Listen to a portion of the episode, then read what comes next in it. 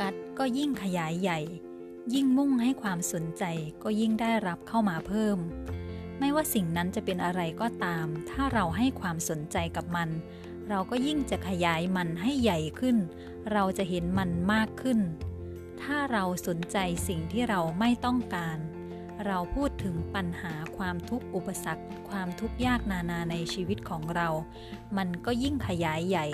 เราก็ยิ่งจะเห็นสิ่งนั้นมากขึ้น มันจะเข้ามาท่วมทับในจิตใจของเราจนมองไม่เห็นหนทางแก้ไข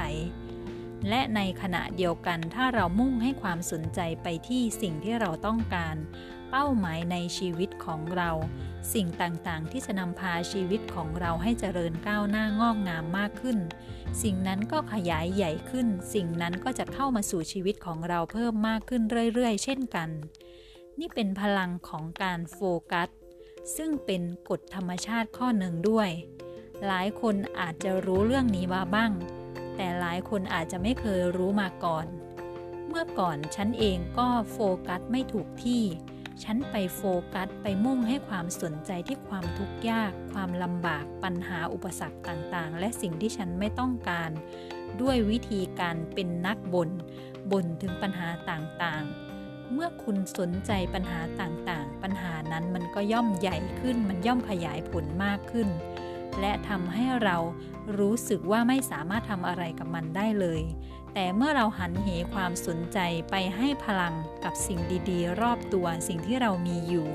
ขอบคุณสิ่งนั้นๆ สิ่งนั้นๆก็จะเข้ามาในชีวิตของเรา ส่วนปัญหาก็จะค่อยๆ เล็กลงและหายไปจากชีวิตของเรา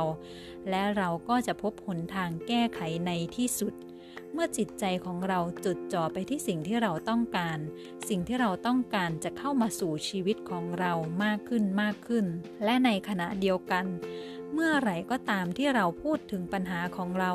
เล่าถึงปัญหาของเราบ่นถึงความเจ็บป่วยของร่างกายบ่นถึงปัญหารายจ่ายที่ไม่พอใช้บ่นถึงปัญหาหนี้สินอะไรต่างๆ เหล่านี้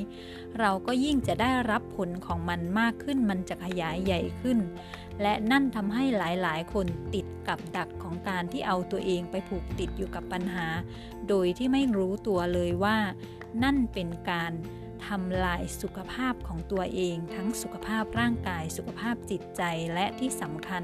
เป็นการทำลายจิตวิญญาณของตัวเอง เพราะเราไม่เชื่อมั่นในชีวิต เราไม่เชื่อมั่นในโลกภายใน